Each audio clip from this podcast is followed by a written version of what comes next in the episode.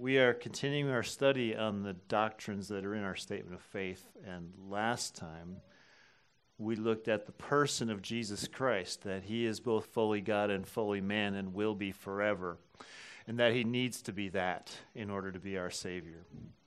So today we're looking at the saving work of Jesus Christ, and this is part one of two messages. The second one will be on Easter Sunday. Today we're asking the question how does Jesus save? What was accomplished on the cross? Why did he need to go there? What, what transacted with him um, hanging on the cross, dying? That's what we're going to be talking about today in, in some detail. And we have an answer for that question in Isaiah 53. We're going to be reading starting 52, verse 13, all the way through the end of 53. And what we're reading here is known as the fourth of, of four servant songs in the book of Isaiah. There are these descriptions of this servant of the Lord. He's unnamed because this is 700 years before, before Christ, but there's this servant who's going to do God's will and he's going to save God's people. And so we're reading the last one of those four servant songs. So let's begin in 52, verse 13. We'll go all the way through the end of 53, and then I'll pray.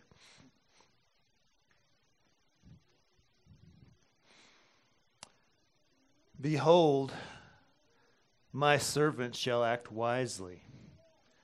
He shall be high and lifted up, and shall be exalted.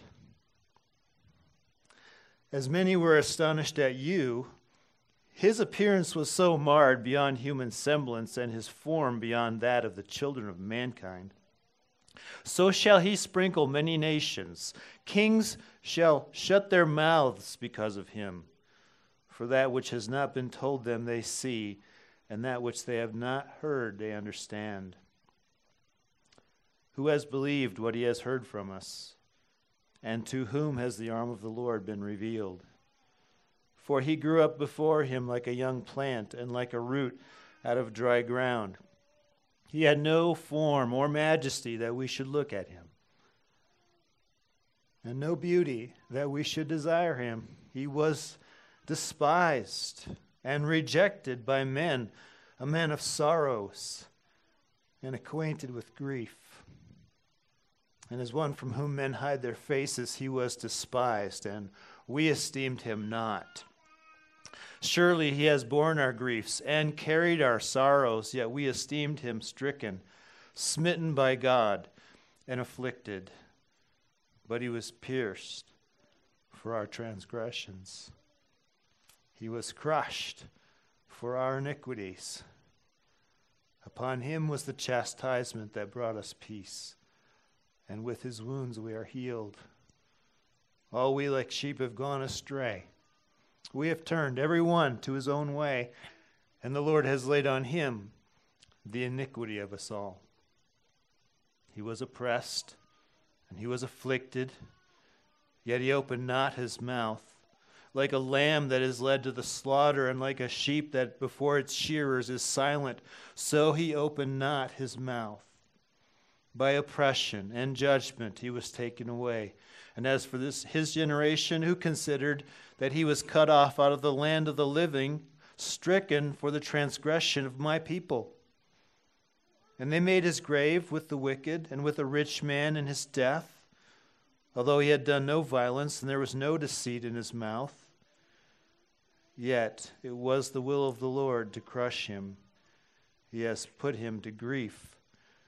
When his soul makes an offering for guilt, he shall see his offspring, he shall prolong his days.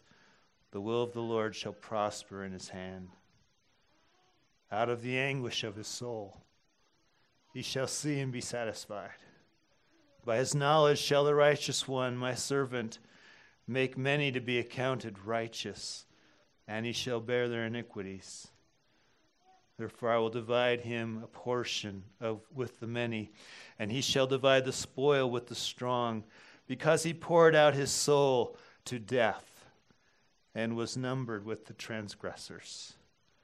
Yet he bore the sin of many and makes intercession for the transgressors.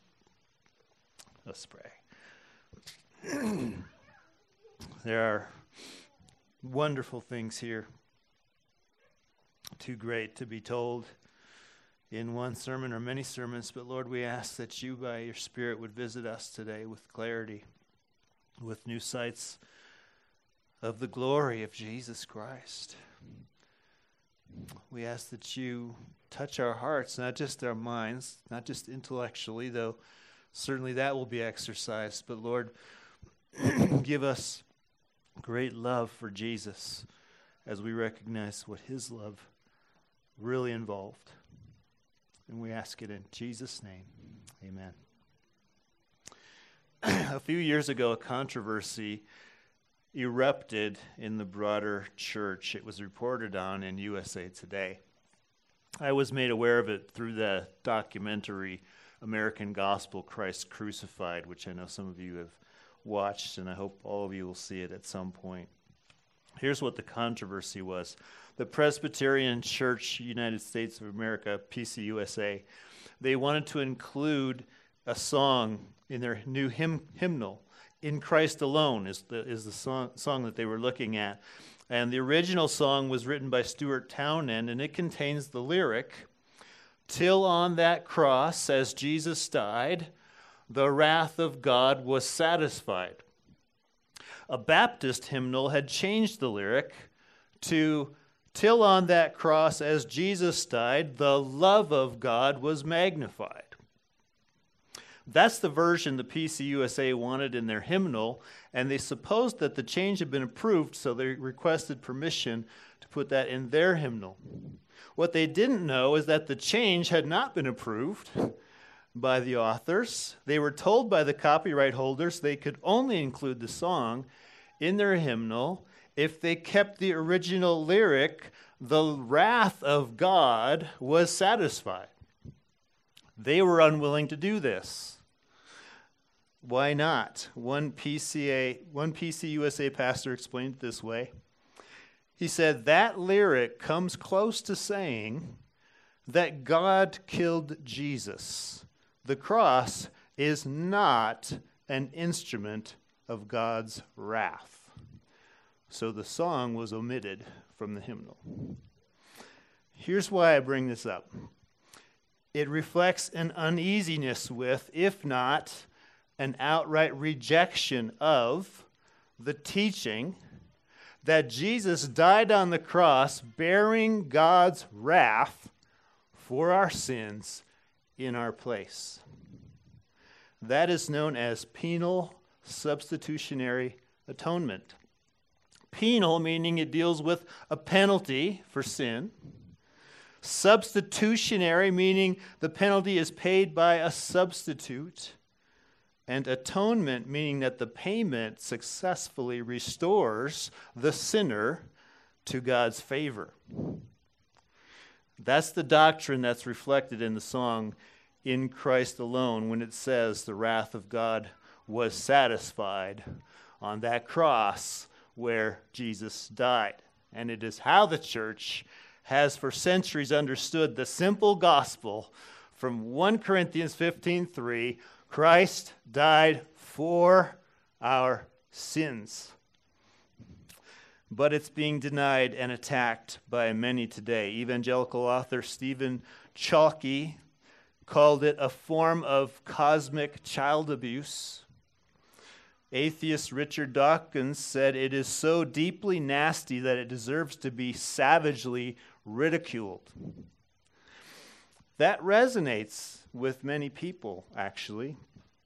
I think especially a younger generation that's rethinking the Christianity that they inherited from their parents or that they've heard about through some other source. It doesn't seem like a loving God could or would pour out his wrath on his own son for sins that he didn't commit. That doesn't sit very well. And so there's a lot of new thinking, new writing, and outright denial that he actually did that. So, what I hope to do this morning is show from Isaiah and from other texts that penal substitutionary atonement is not only true, It is the greatest display of God's love that there is. In fact, I think without this understanding of the cross, it will be very hard to say what the Apostle Paul said in Philippians 3 8. He said, I count everything as loss because of the surpassing worth of knowing Christ Jesus my Lord. I don't think we can get an, our heads around that, that Jesus is better than anything, if we don't see just how deep his love is and how great his sacrifice. So I think that's what we need this for. So let's see what Isaiah says about this. First, let's establish that Jesus is the servant that is spoken of in this passage. This is about him. The person described here shall be high and lifted up and shall be exalted. Kings shall shut their mouths because of him. So he is one who's going to rise above all the rulers of the nations. He's going to be renowned worldwide. And yet he comes from humble beginnings. He grew up before the Lord like a young plant.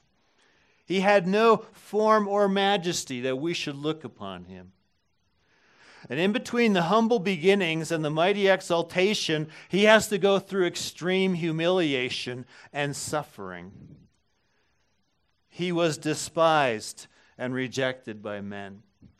His appearance was marred beyond human semblance. He was pierced, he was crushed, and he accepted this treatment without resistance, like a sheep that before its shearers is silent.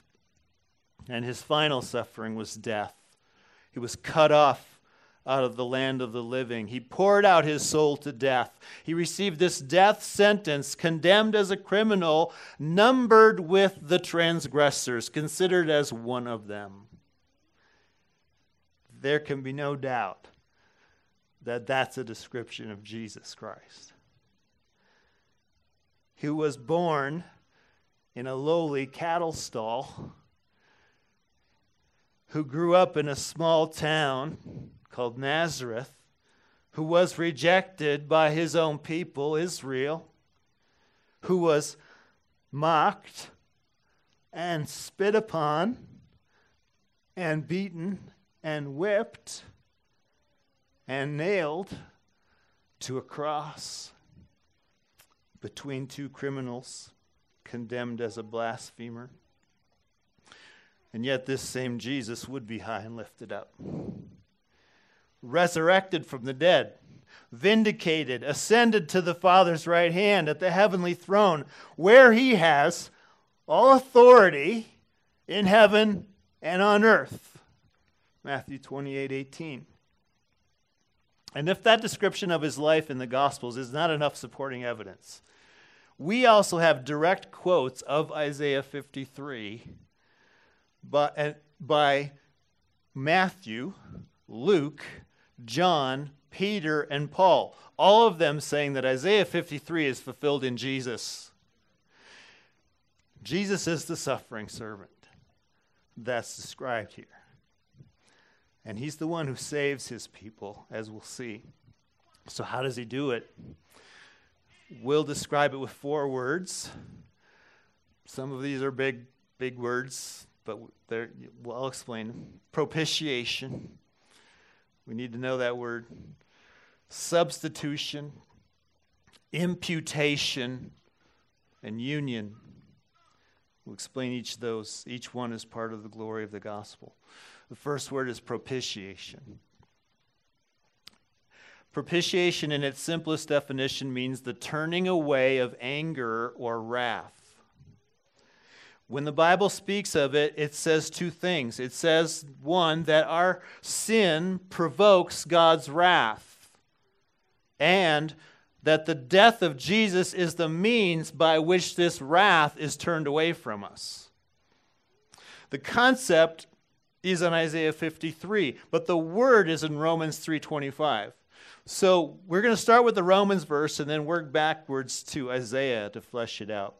Paul says in Romans 3:25 that we are justified by God's grace as a gift through the redemption that is in Christ Jesus, whom God put forward as a propitiation by his blood to be received by faith. That statement comes in the context of the first three chapters, which speak about God's wrath for sin on a humanity that has rejected him. For example, Romans 1:18, the wrath of God is revealed from heaven against all ungodliness and unrighteousness of men. Paul's argument is that all of us have sinned, we've all committed offenses against God, and that our sin is something that provokes God's righteous anger and wrath towards us. God is opposed to sin because God is holy and he is opposed to all that is evil. There are 580 references to God's wrath in the Old Testament. So it's not just a side topic. Israel knew, if they didn't know anything else, they knew one thing God is opposed to sin because those 580 references, God's wrath is against sin. It is against all ungodliness. It is against all unrighteousness of men. Israel knew that 580 times. One thing arises arouses God's anger, and that is sin, which is any violation of his good and perfect will. And we've all done it. So there's a penalty to be paid for sin. There are amends to be made in order for God's anger to be turned away. And the good news in Romans is that God Himself is the one who makes amends. The injured party comes towards the offender and he's the one who sets it right because that's what Romans 3:25 says. He put forward Christ Jesus as a propitiation. Jesus comes as the one who turns away God's wrath from us by dealing with the offense that our sin has created. How? Paul says, by his blood. He gives his own life in payment of the penalty we deserve because Romans 6:23 says the wages of sin is death. That's what needs to happen to turn away God's wrath. Death is the appropriate punishment for sin according to God, and Jesus bears it for us to be received by faith, Paul says. And that turns away God's wrath or more specifically, it turns away God's wrath from us because Jesus bears the wrath. He absorbs the wrath. He is the object of the wrath instead of us. In the Garden of Gethsemane, Jesus said to the Father, If it be possible, let this cup pass from me. Nevertheless, not as I will, but as you will. What cup was he referring to there? The cup in Jeremiah 25 15 where God says to the nations, Take from my hand this cup of the wine of wrath. That's what Jesus was doing. That's what he knew in the garden he was about to do. That's what he did do on the cross. He drank the cup of wrath for us, bore God's wrath to propitiate him, to make him favorable to us, to turn away his wrath from us. We see this, we see propitiation in Isaiah 53. He was pierced for our transgressions. The piercing of the nails directly addressed our transgressions. That's what the piercing was for. It was to deal with the offense of our sins. Upon him was the chastisement that brought us peace. We are made we are made to be at peace with God because of the chastisement of Jesus. And it was the will of the Lord to crush him, it says. He has put him to grief. This is God's doing. This is God putting forward his Son as the one who will turn away his wrath from us by bearing that wrath in himself. This is Isaiah 53 and Romans 3:25. They are the same. And the result for us is forgiveness and restoration. He makes intercession for the transgressors. God is propitiated. He is satisfied. Yes, the wrath of God was satisfied. Keep that lyric in the song.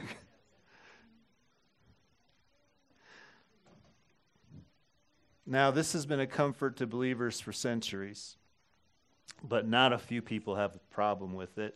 And one reason is because of how we might think of God's wrath.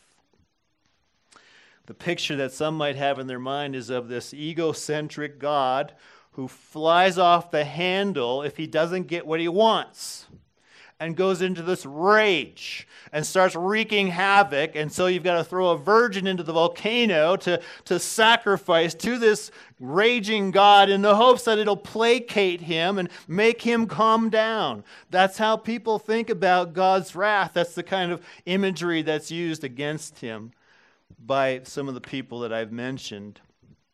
And that isn't at all what God's wrath is.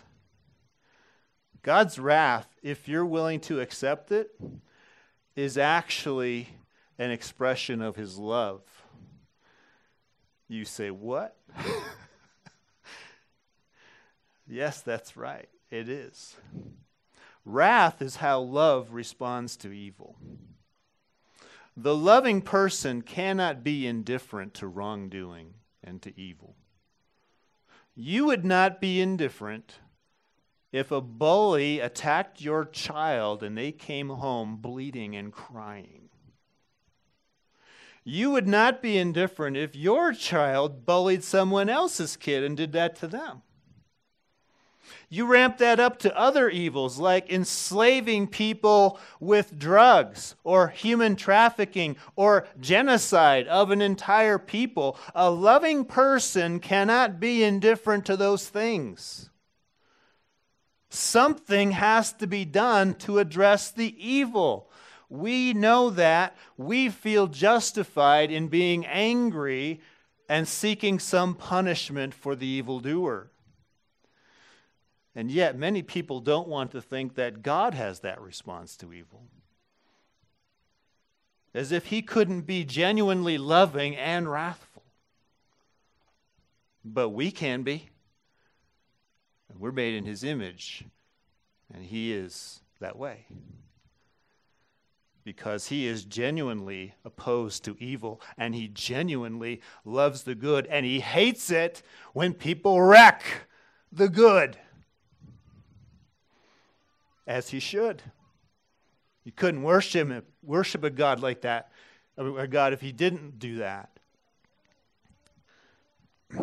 Wrath is God's appropriate response to evil. To use another picture, God's wrath is a measured response to evil from a just judge who carries out an appropriate sentence.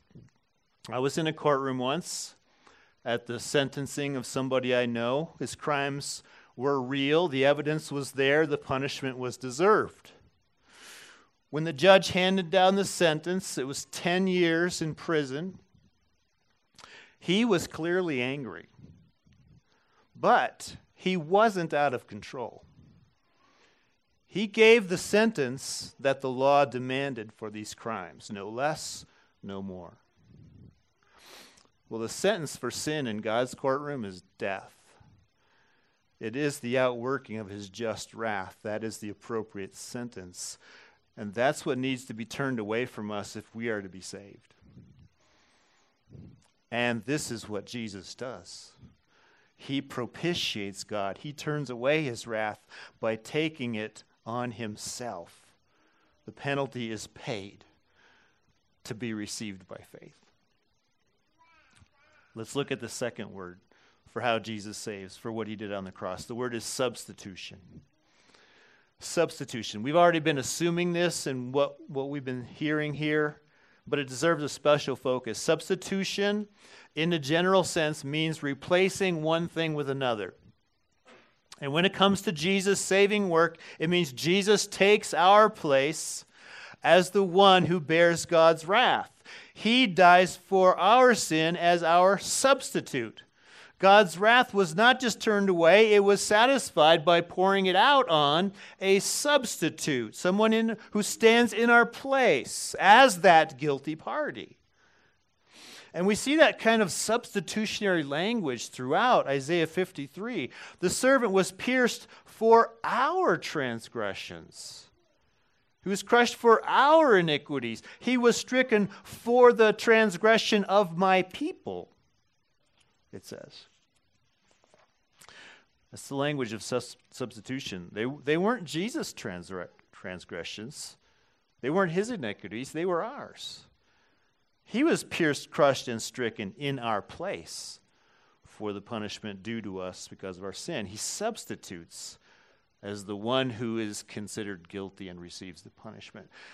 That concept of substitution is behind all the sacrifices in the Old Testament. The sin offerings, the guilt offerings that the priests would offer up day after day after day for the sins of God's people, they were substitutes for the one presenting the offering. But it goes back even before the sacrificial law. It goes back to Exodus 12, where you see the sacrifice of the Passover lamb. There were 10 plagues that God inflicted on Egypt. Israel had no fear of the first nine. Um, they weren't in danger at all of being afflicted by boils or hail or by deep darkness. None of that stuff was ever going to touch them, but the tenth plague was different. The tenth plague was that every firstborn of the land of Egypt would die. But the people of Israel were not exempt from that plague unless they did something to avoid the judgment. And Exodus 12, 21 to 23 tells us what it was. Here's the command Go and select lambs for yourselves according to your clans, and kill the Passover lamb. Take a bunch of hyssop and dip it in the blood that is in the basin, and touch the lintel and the two doorposts with the blood that is in the basin. None of you shall go out the door of the house until the morning, for the Lord will pass through to strike the Egyptians. And when he sees the blood on the lintel and on the two doorposts, the Lord will pass over the door and will not allow the destroyer to enter your houses and strike you. You see, the destroyer would destroy the firstborn of Israel unless they killed a Passover lamb and put its blood on the doorposts. The Passover lamb is sacrificed as a substitute who dies in their place, that they might be spared. Why? Because although the Lord was judging Egypt for their oppression and their enslavement of God's people, Israel wasn't an innocent victim. They also had their sins. Their own hearts had turned away from the Lord, which becomes obvious once they get into the wilderness. The Passover lamb was slain for their sins as a substitute who bears their guilt. And Paul says, that is why Jesus died. He said in 1 Corinthians 5 7, Christ, our Passover lamb, has been sacrificed. Christ is our substitute, who is slain so that the destroyer does not destroy us for our sins. Or as Isaiah 53 says, that he was pierced for our transgressions. His soul makes an offering for guilt, our guilt. He's the Lamb who dies for us. And this is the greatest act of love that there is. And this is what we need to get into our bones. If we would count everything as loss because of knowing the surpassing worth of Christ Jesus our Lord. If we're going to be moved to love him above all other things. For John 15, 13, greater love has no one than this, that someone lays down his life for his friends, which is what he did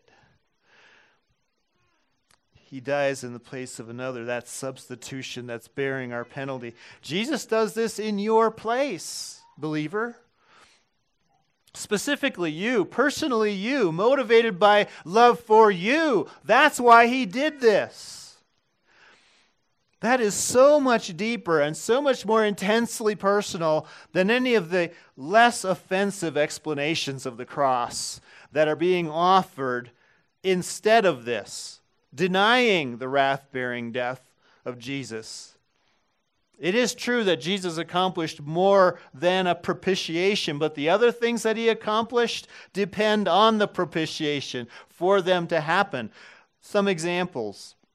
Some say that Christ's death was just a way in which God showed how much he loved us by identifying with our sufferings, even to the point of death. So, you die, you suffer, I'm going to come, and I'm going to die, I'm going to suffer, so that you can relate and you can see that I, I know your world and I'm there for you. And that's all that it is. Now, did Jesus identify with our sufferings? Absolutely, he did. Hebrews 2:18 because he himself has suffered when tempted he is able to help those who are being tempted. So yes, he wants us to know that we identify, that He gets us, that He knows our pain and our temptation and our suffering. For sure, He did that. In Jesus, we have a God we can relate to, and His suffering helps us in our suffering.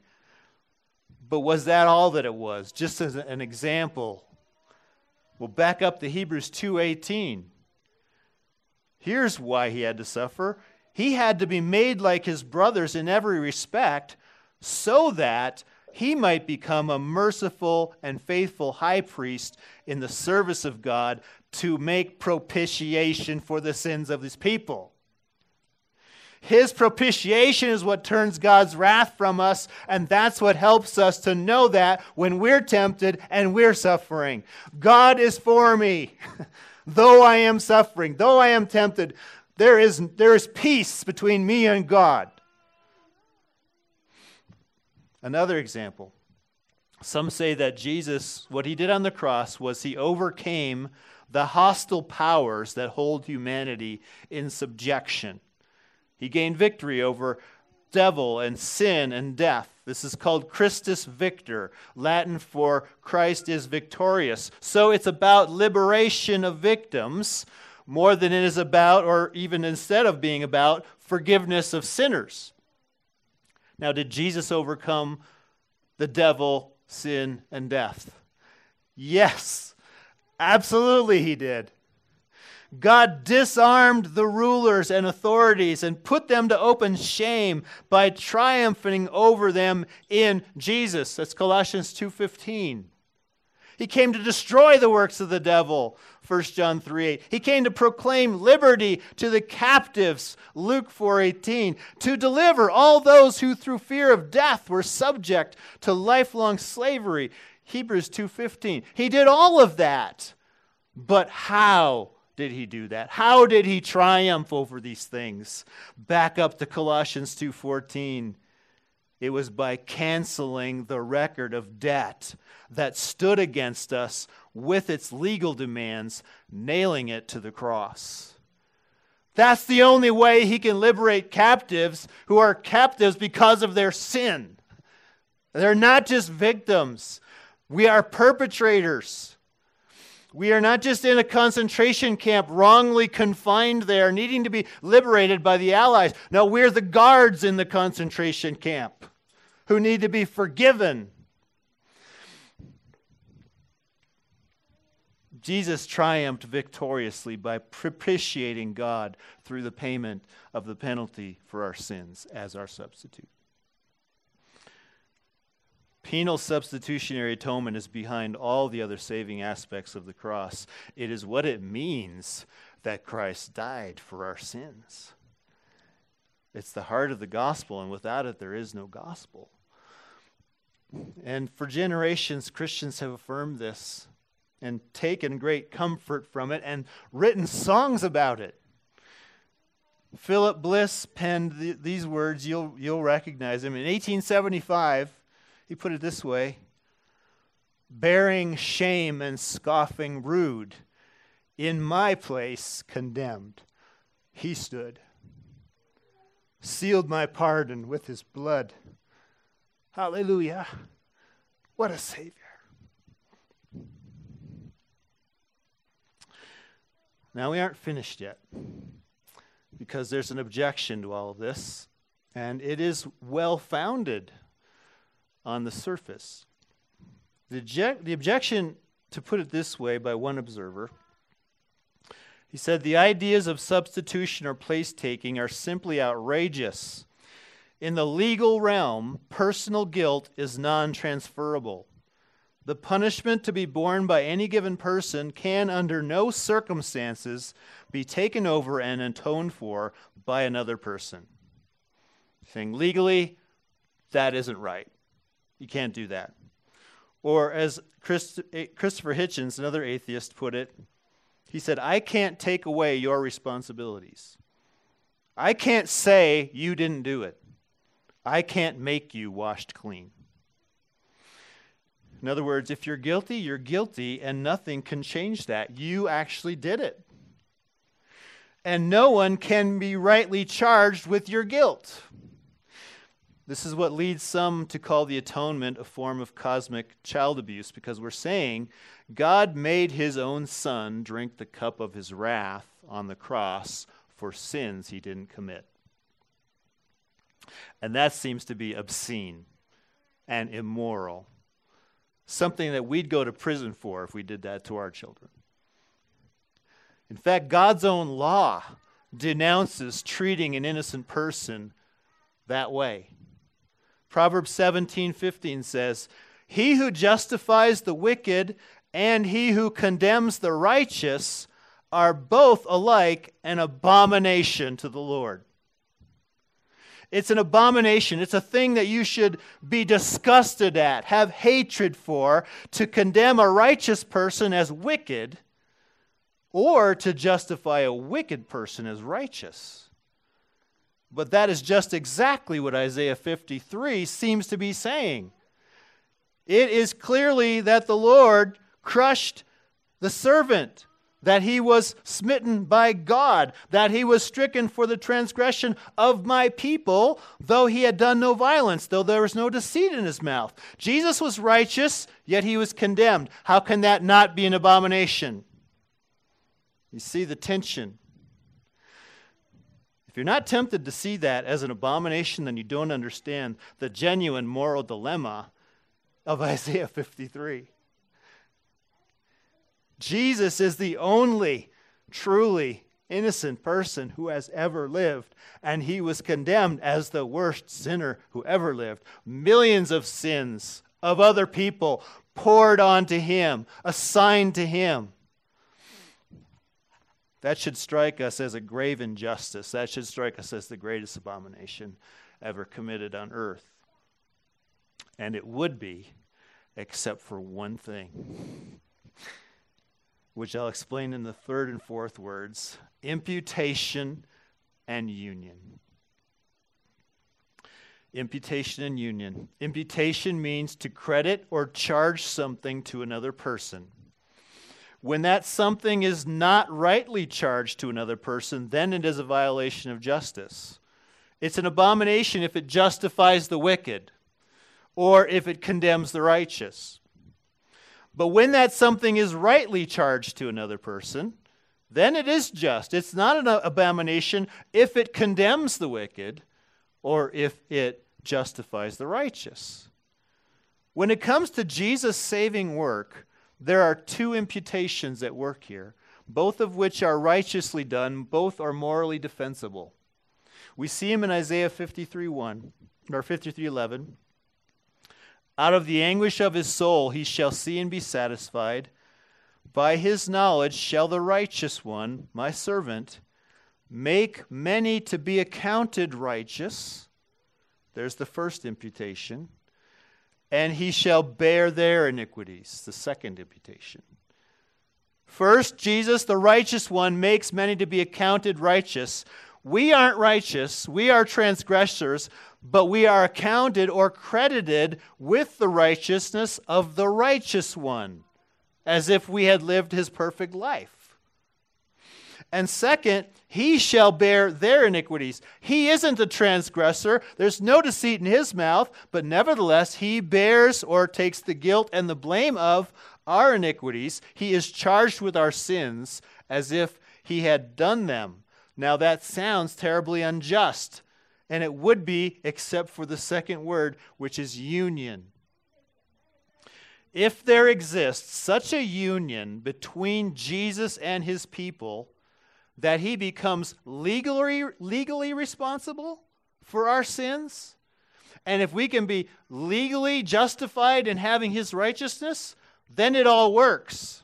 Then it's not an abomination. If there's this union of some sort, so that he can actually legally be car- charged with wrong and we can actually legally be charged with right. Is there such a union? If there is, then that's the greatest news in the whole world.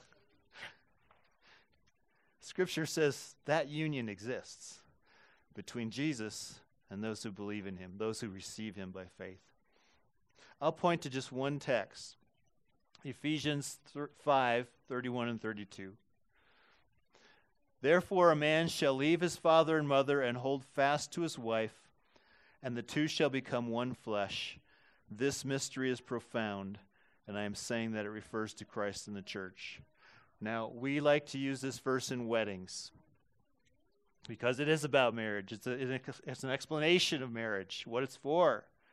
But we can't miss what it says about Christ and the church, about Jesus and those who believe in him. There exists a union between believers and Jesus that is so close that the best analogy that we have of it is marriage. And in a marriage, each spouse legally becomes the owner of what the other one brings into the marriage.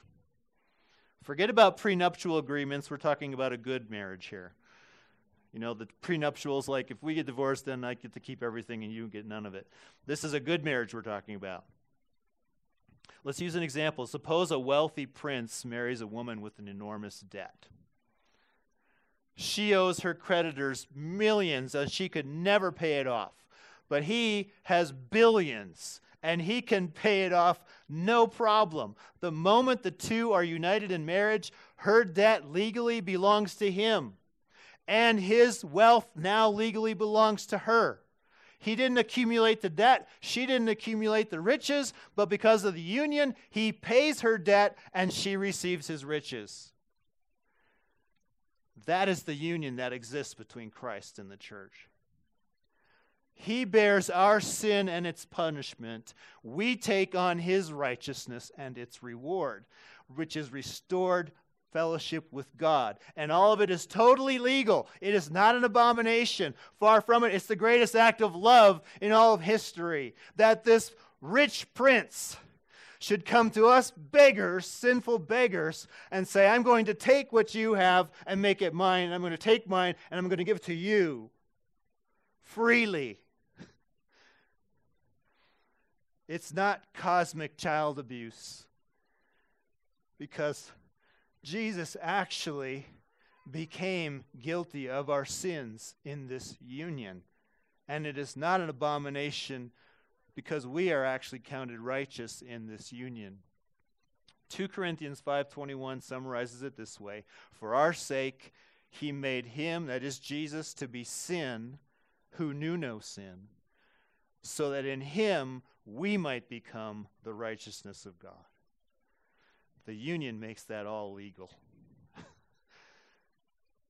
what should really offend us about the cross is not that God would crush his innocent son, but that we transgressors should be counted righteous by it. That's where we should be. We should say, that's obscene, given who I am, to be counted with the perfection of Jesus Christ. But God did it. This is my love to you. This is my gift to you. You're perfect. That's a thing of wonder. Because that took Jesus to be rejected, mocked, spit upon, beaten, whipped, nailed, He had to bear our griefs, He had to carry our sorrows. He had to be pierced for our transgressions and crushed for our iniquities. He had to become a man of sorrows and acquainted with grief. That is love. That is true love. That is the greatest love, and it is a beautiful thing. And it is what it means that Christ died for our sins. That is the glory of Jesus Christ.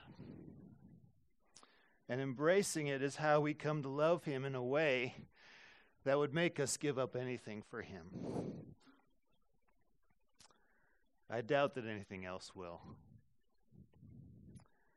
Let me close with a quote from Charles Spurgeon from a sermon he gave in 1886. I think it speaks prophetically to us today. He said, If ever there should come a wretched day when all our pulpits shall be full of modern thought, and the old doctrine of a substitutionary sacrifice shall be exploded, then there will remain no word of comfort for the guilty, or hope for the despairing. Hushed will be forever those silver notes which now console the living and cheer the dying. A dumb spirit will possess this sullen world, and no voice of joy will break the blank silence of despair. The gospel speaks through the propitiation for sin, and if that be denied, it speaketh no more. So, friends, may your hope ever be in the old doctrine of a substitutionary sacrifice. That Christ bore in our place the penalty due our sins, that he might bring us to God forever, forgiven and accepted. May that truth comfort us in our guilt and give us hope in our despair. Let's pray.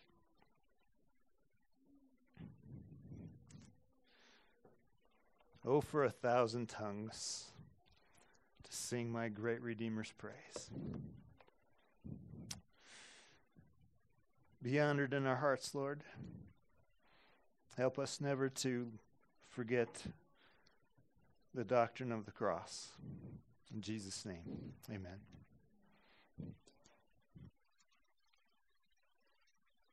Let's stand.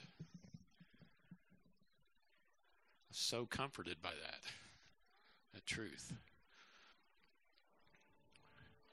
We have a God that proposes things that are absurd to the world. But I'm so glad for that truth.